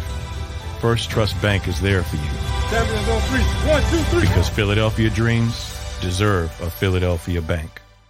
The International Brotherhood of Electrical Workers, Local Union ninety-eight, is a proud sponsor of The Labor Show with J. Dock and Krause every Saturday night from six till eight p.m. I B E W Local ninety-eight's highly trained and superbly skilled electricians are the best in the business, setting the highest safety standards in the electrical industry. So when you're planning your next industrial, commercial, or residential project, choose an I B E W Local ninety-eight union contractor. Learn more at I B E W ninety-eight dot org. The future waits for no one, so we refuse to wait for it. We're not just pilots and engineers. We are pioneers. Today, battles are waged in nanoseconds, and planes are piloted from the other side of the world. We turn night into day and fly missions in space. The future's not coming. It's already here. This is the future. Join us and be the future. Welcome to the Wildwoods, the perfect place where you can safely do everything or nothing at all. Catch a wave, take a nap, go for a drive, grab a bite. It's your vacation, and we're doing everything we can to make it a safe one. The Wildwoods. Your vacation, your way.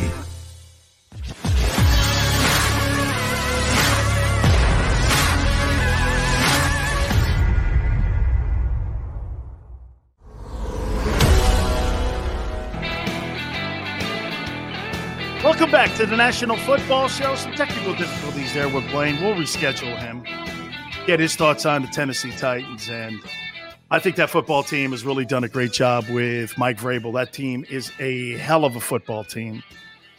I don't know if they're good enough on the defensive side of the football, if they're going to make a stronger run as they have the last two years at that A F C title. But, you know, look, I, the job that Mike Vrabel has done with how he's handled the reincarnation, so to speak, of Ryan Tannehill has been remarkable. I mean, look, you got to remember something about Ryan Tannehill coming out of college. When he came out of Texas A and M, he didn't really have a lot of reps behind him. He was kind of in the same boat as was Mitchell Trubisky when he was at U N C. And he wasn't really overly developed when he got to the Dolphins. And when you had Joe Philbin down there and you had a cast of characters, you didn't really have a good offensive game plan around him. You didn't really have a good running attack around him. He really kind of went up and down when it came to his progression. And you were always like this, okay, who is he? What is he?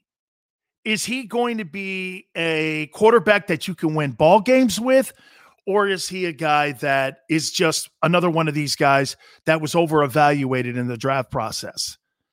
So when he was kicked out of Miami, he was basically put in this boat here. Well, he's not going to be an elite guy to help take us to a Super Bowl. You know, we were talking to Ross Tucker the other day about this, and Ross says, look, if you have a top twenty guy, I think when you're talking about elite quarterbacks in the National Football League, you know, you got to remember you can win – with quarterbacks that are ranked in the top fifteen.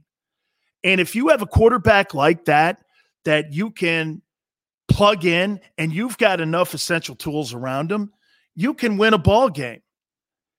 And he was that. So what does he do? He ends up going up to Tennessee, and what does Mike Vrabel do? He reincarnates him. But because he can do that, he had a guy in the backfield in Derrick Henry. That football team is not built on throwing the football thirty-eight times a game in Tennessee. That team is built on running the football with Derrick Henry carrying the ball twenty-five times a game.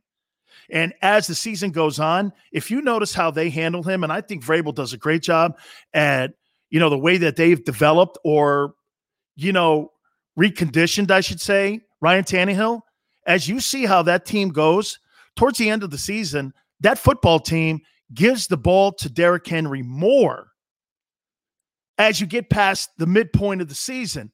They start to up his carries. That's because he's starting to wear teams out. That's what makes him a special player, man. That guy's a special football player. He really is. He's a special football player, okay? I mean, he, without a doubt, is a guy that is one of those old school running backs that totally just knows how to handle himself, and he takes care of himself, and he's made himself an elite running back. Make no mistake about it.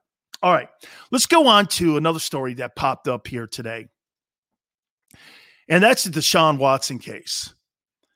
You know, now we're hearing that, you know, he's not going to really be in any kind of issues when it comes to deposing these cases that are in Houston until two thousand twenty-two. Or they're going to really be able to address it. So what does that mean now for the Houston Texans as they go forward and trying to build an offense for David Culley, the brand new head football coach in Houston? I mean, you're caught almost in limbo here a little bit with how you put this football team together. I mean, Tyrod Taylor is a fine quarterback. You know, I actually thought Tyrod was a good quarterback when he was up in Buffalo, when Anthony Lynn, when Anthony Lynn was the interim guy up there. He was a good offensive coordinator up there, did a fine job at really having him run. Then, you know, that relationship ended up going over to Los Angeles with the Chargers, and they did a hell of a job with him. And I really am a fan of Tyrod Taylor. I am. I'm a fan of Tyrod. Tyrod is one of those guys that you want on your football team. And, you know, you break glass in case of emergency. He is totally one of those guys. And what I love about him is that he is going to be ready to go. He's going to be prepared because he has had to deal with his career that way the entire time.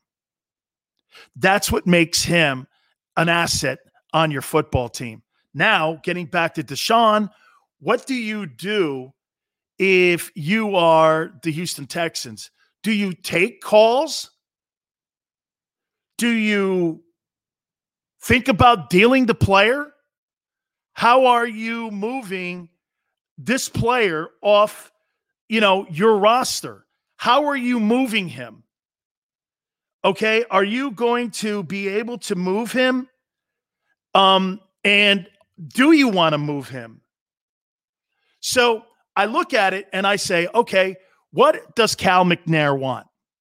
Does Cal McNair want this guy on his team, or does he want to cut his ties loose from this? So the Texans are in a position now where they're like this. Okay, you're caught in limbo here. If I were the Texans, I would sit here and do this. Let's move the player. We have too much collateral damage. There's too much going around the storyline with the player. And let's let's look at it for what it was here, okay? We have criminal case cases out here against our star guy that we just gave a boatload of money to. And we need to get as much assets as we possibly can. Now, how much does this public damage do to his market value when it comes to putting him out there? Would a team give up three first rounders? You know, I, funny, I asked Jimmy Johnson before all this stuff ended up coming out about Deshaun Watson. I asked him, how much would you take three first rounders and three threes or three twos? He said, no. When you have a guy like this on your football team, okay, you want to make sure that you have that guy on your team. You do every single thing possible to keep that guy on your football team. And the Texans have to move him. Now, with the Dolphins, who, you know, are are are trying to tell you that they're happy with Tua Tagovailoa, I don't believe that. I think Tua's a fine ball player, but if you can give me an upgrade, Carolina the same. Sam Darnold, I can move easily off of Sam Darnold if you give me Deshaun Watson. Make no mistake about it. I easily could do that. I really think the Texans, and, and know this, they're going through O T As now. Where, where do you go if you're Deshaun, and how do you go and try if you're the agent? McGaulley's his agent.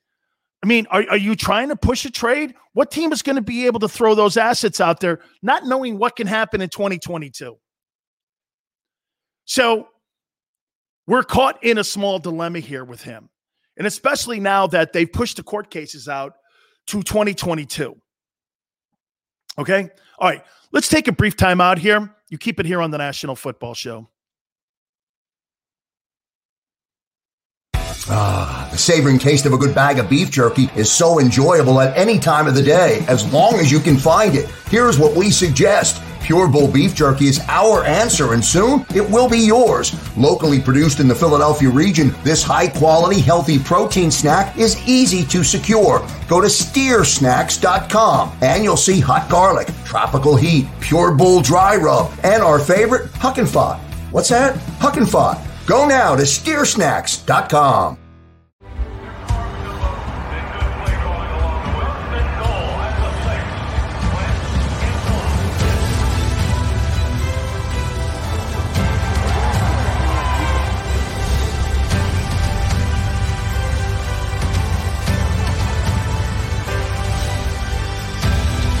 On the field of life, First Trust Bank is there for you. Champions on three. One, two, three. Because Philadelphia dreams deserve a Philadelphia bank. The International Brotherhood of Electrical Workers, Local Union ninety-eight, is a proud sponsor of The Labor Show with J. Doc and Krause every Saturday night from six till eight p.m. I B E W Local ninety-eight's highly trained and superbly skilled electricians are the best in the business, setting the highest safety standards in the electrical industry. So when you're planning your next industrial, commercial, or residential project, choose an I B E W Local ninety-eight union contractor. Learn more at I B E W ninety-eight dot org. The future waits for no one, so we refuse to wait for it. We're not just pilots and engineers. We are pioneers. Today, battles are waged in nanoseconds, and planes are piloted from the other side of the world. We turn night into day and fly missions in space. The future's not coming. It's already here. This is the future. Join us and be the future. Welcome to the Wildwoods, the perfect place where you can safely do everything or nothing at all. Catch a wave, take a nap, go for a drive, grab a bite. It's your vacation, and we're doing everything we can to make it a safe one. Go Wildwoods. Your vacation, your way.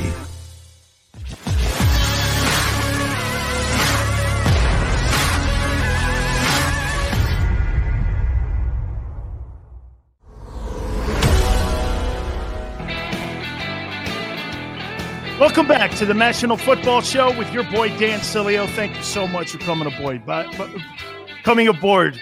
Hey, we really look forward to all of you guys being part of our program as we build this bad puppy into being what it's really taken off as. We thank you so much for coming aboard with us here. So I want to throw this out here to you too. And, you know, I, I kind of broached it in the last hour. And that was that, you know, you're hearing all of these coaches make these comments like, oh, my God, have you seen the way that football just blows off the hand of Jordan Love? Oh, my God, it's unbelievable. It's the best thing I have ever seen. Incredible. Or you're hearing Kyle Shanahan in San Francisco talking about, you know, Trey Lance and what he's bringing now to a locker room. You're also hearing Brian Flores, also in Miami, saying this, hey, man, there is no question. This guy here, to him, there's something different about him this year. You got to remember something, guys. These guys are in, they're in O T As right now. They're just wearing their helmet and shorts. This is what coaches do. They're trying to build your confidence level up right now. And what they're doing with all of these quarterbacks, and, and you know what all the rest of the position players are doing as well, they're sitting listening to their coaches, and every guy that you drafted, even some of the free agents that you're bringing into your organization, what you're doing is you're trying to build confidence, and you're trying to make that transit. You know what I used to hate was, was that in the old days, the coaches used to do this. They used to try to make it as difficult as possible on the players that were coming in. And why would you do that? Why are you trying? Why are you trying to make that environment as hard as possible for you to make that transition into your football team? You, you know, would you want to do that? Say you were running a company that had a major sales force on it. Would you really try to make that salesperson uncomfortable and not give that guy every skill set possible for him to be able to be successful? Would, would, would you, why would you make it hard like that? Why is that? You know, we, we had, you know, we had Wade Phillips on with us the other day, and Wade was like, you know, I really don't do that. You know, my notion was always that I was going to bring him in, and I was going to bring any player that we had into the room. And what we were going to do was we were going to make it as easy as possible and the transition as easy as possible for that player to be able to grab grab onto what we were trying to ask that guy to do. If we were bringing in a defensive end, we told that player, this is what five plays you need to learn. This is the uh, skill of what we're asking you to do, whether it's a three technique, a two technique, what have you. Same thing on the quarterback side. He tried to make that transition as easy as possible when it came to getting that guy in the room. And that's what a lot of – this is one of the reasons why I think you're seeing less failure rate with draft choices in the N F L nowadays. And that is, is that you're seeing guys now and coaches that are younger. You're not – you don't have these old school coaches right now that are in the building. And you're not trying to make those guys as hard as possible. I'll tell you, like my story, me going into the Buccaneers when I had Mike Dubose as the defensive line coach, he made it so hard on me. And I didn't know what he was talking about. I didn't know what kind of techniques he was telling me about. I didn't even know how to play the position. They drafted me to play nose guard. I had never played that in my entire life. So I went in that position and I went into that team really just with my head on a swivel. You know, I had done something for about three years my whole life one way. And I'm not saying that I shouldn't have been smarter when it came to adapting to what they were asking me to do. But what I didn't understand was what they were asking me to do. So with these O T As, you're hearing coaches like the Kyle Shanahans, like the Brian Flores, all of these guys now telling these guys, okay, when you come in here, here's what's expected of you. Here's ten plays. Let's work on these ten plays first. Then we'll build on to twenty plays.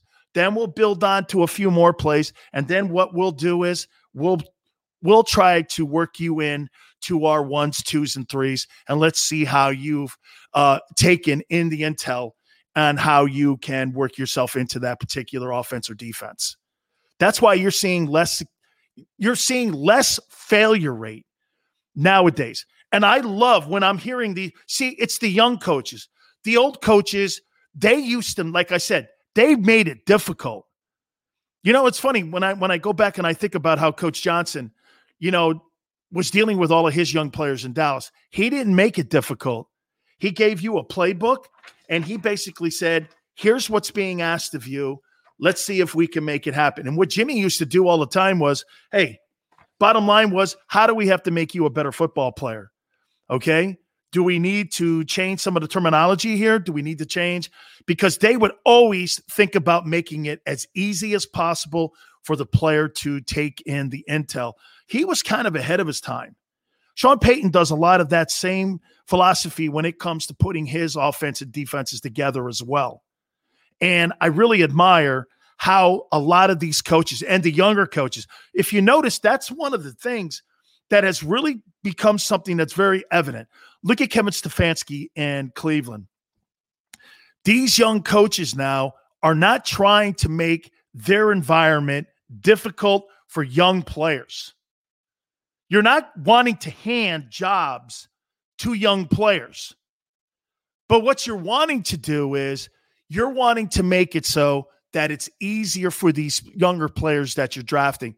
I'm telling you guys, when you leave college and you leave a great environment, say, you know, you leave Alabama or you leave L S U or you leave Ohio State and you go into the N F L, it really doesn't matter. Sometimes you go into a place that has lesser talent.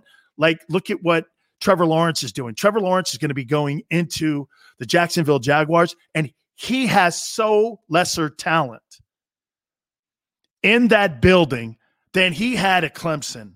And it is probably going to be really playing around with his mind a lot when it comes to that.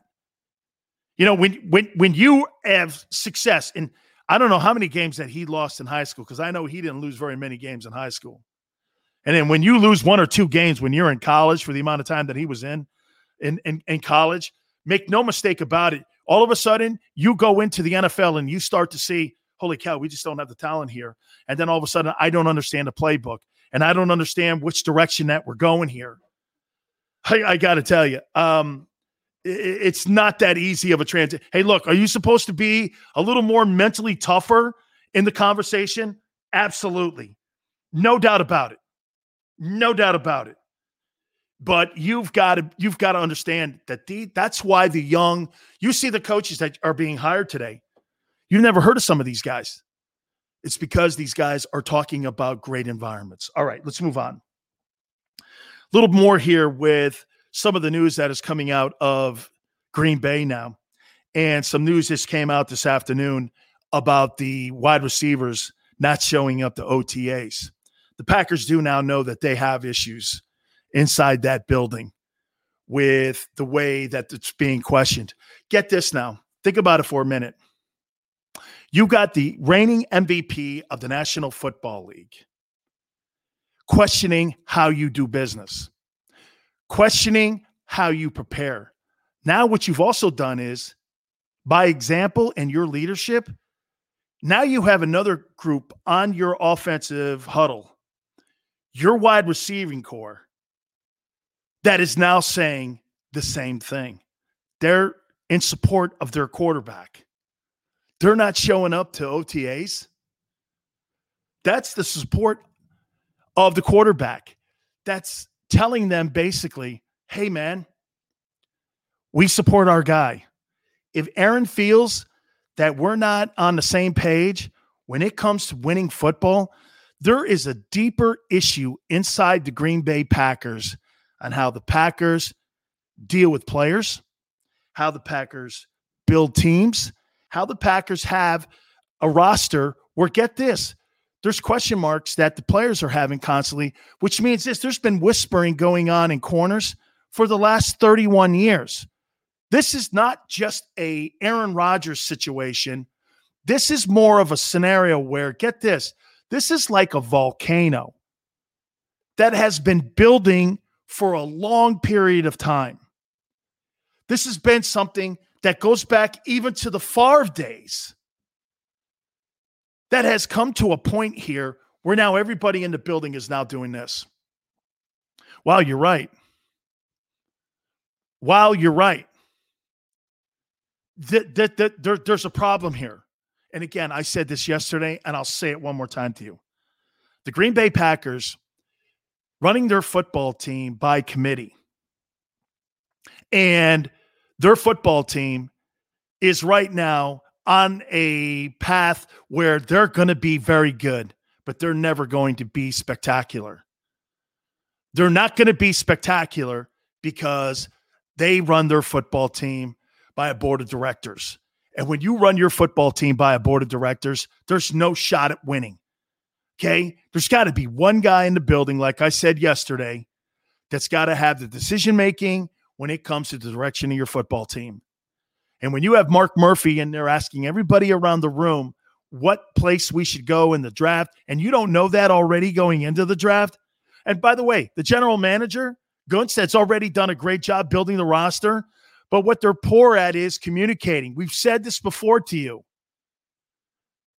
The Packers are just not very good at communicating. And it's playing out right now when it comes to how they communicate with their guys. It, this thing just, it's been a train wreck. It's been a, and you know what? What, what, what, what makes it difficult to swallow if you're a player in that locker room, you're so close to getting and touching the Holy Grail. You're so close to getting to the championship. The front office is in the way. That's one thing you should never have is your front office in the way. All right, we'll take a brief time out. You keep it right here on the National Football Show. Ah, the savoring taste of a good bag of beef jerky is so enjoyable at any time of the day, as long as you can find it. Here's what we suggest. Pure Bull Beef Jerky is our answer, and soon it will be yours. Locally produced in the Philadelphia region, this high-quality, healthy protein snack is easy to secure. Go to steer snacks dot com, and you'll see hot garlic, tropical heat, Pure Bull Dry Rub, and our favorite, Huck and Fod. What's that? Huck and Fod. Go now to steer snacks dot com.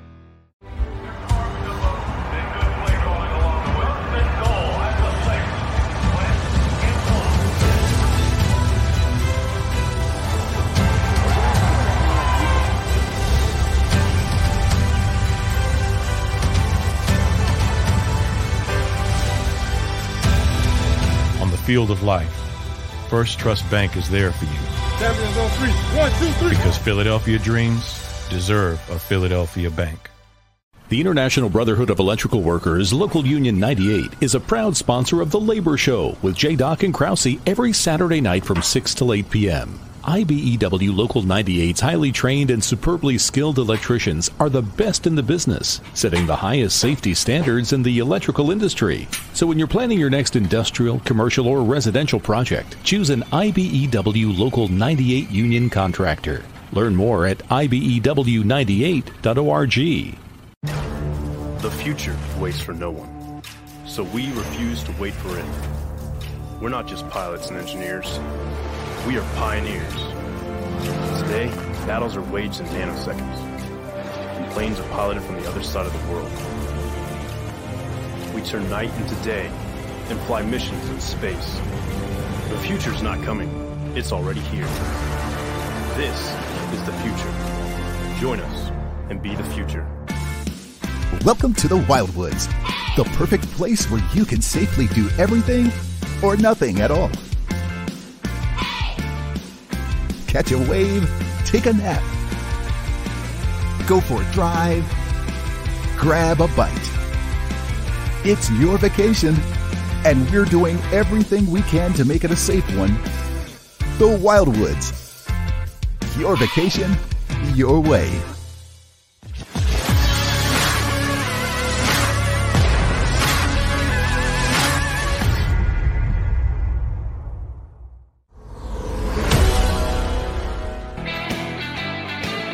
Welcome back to the National Football Show with your boy Dan Sileo. I think it's great seeing all the fans back at O T As.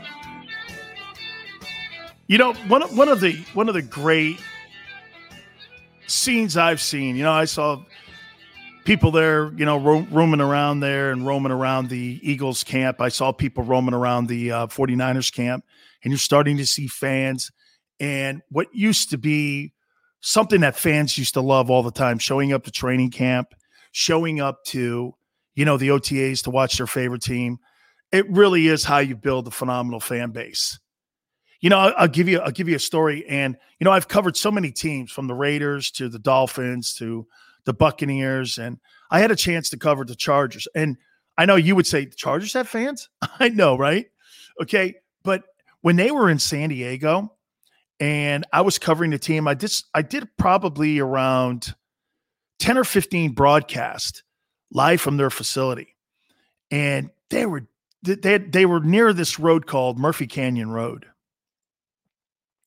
And I'd be there, and there'd be like five thousand people at the practice just to watch the players playing in like helmets and shorts.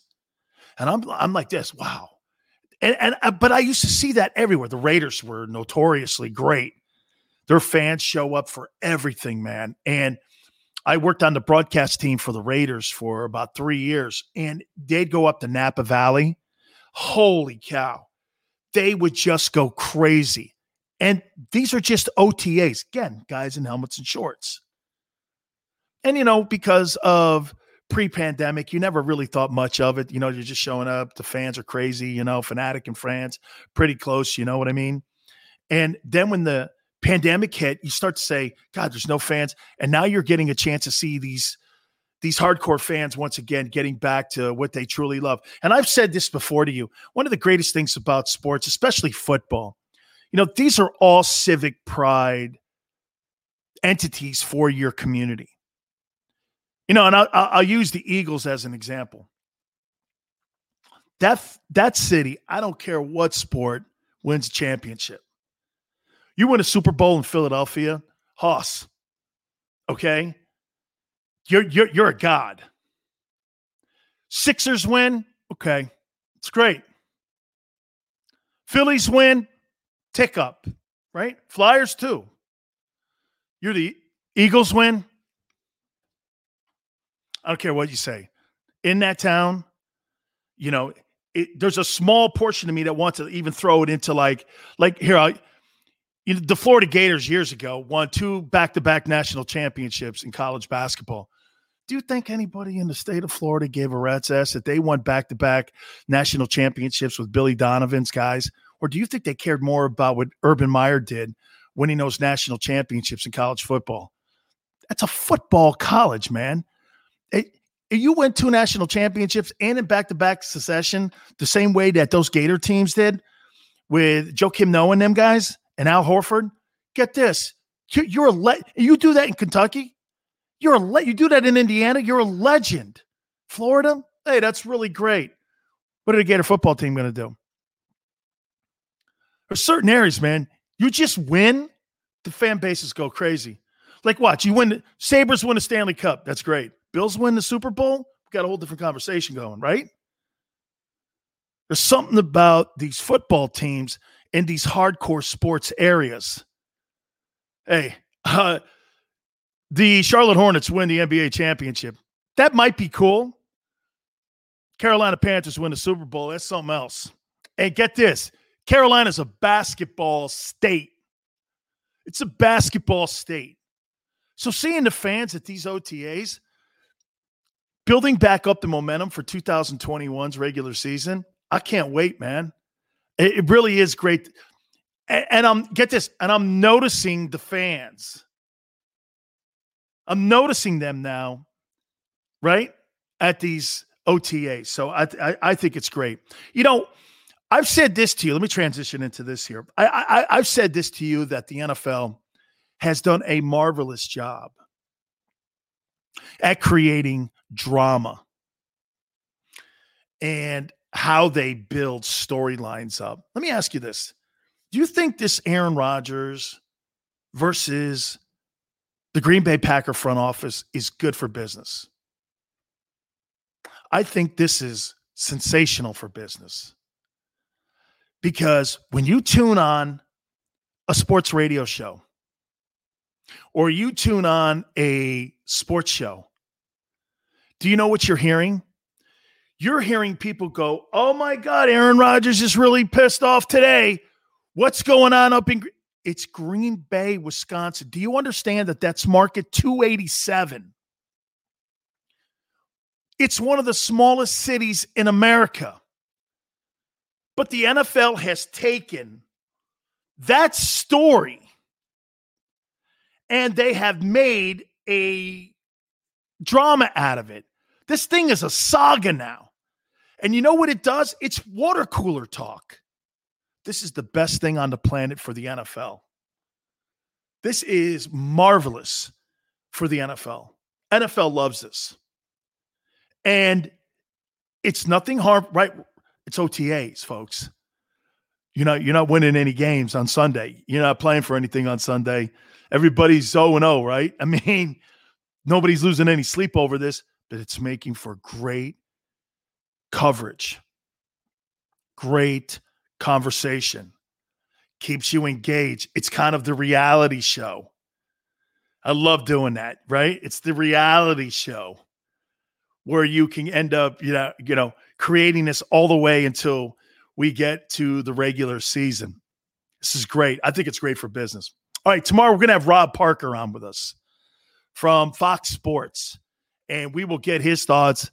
He's a wild and crazy dude, man. That guy is liable to say anything, and we'll get his thoughts on what's going on up in Green Bay. Want to thank Krause, Cal, Big Joe, everybody. And by the way, we really appreciate everybody coming aboard like you do here. We'll catch you tomorrow here on the Jacob Media Channel going four to six Eastern Time. You keep it always right here, four to six, right here on the National Football Show. You know how to book flights and hotels. All you're missing is a tool to plan the travel experiences you'll have once you arrive. That's why you need Viator. Book guided tours, excursions, and more in one place. There are over three hundred thousand travel experiences to choose from, so you can find something for everyone. And Viator offers free cancellation and twenty-four seven customer support for worry-free travel. Download the Viator app now and use code Viator ten for ten percent off your first booking in the app. Find travel experiences for you. Do more with Viator. Without the ones like you, who work tirelessly to keep things running, everything would suddenly stop. Hospitals, factories, schools, and power plants, they all depend on you. No matter the weather, emergency, or time of day, you're the ones who get it done. At Grainger, we're here for you with professional-grade industrial supplies. Count on real-time product availability and fast delivery. Call, click grainger dot com, or just stop by.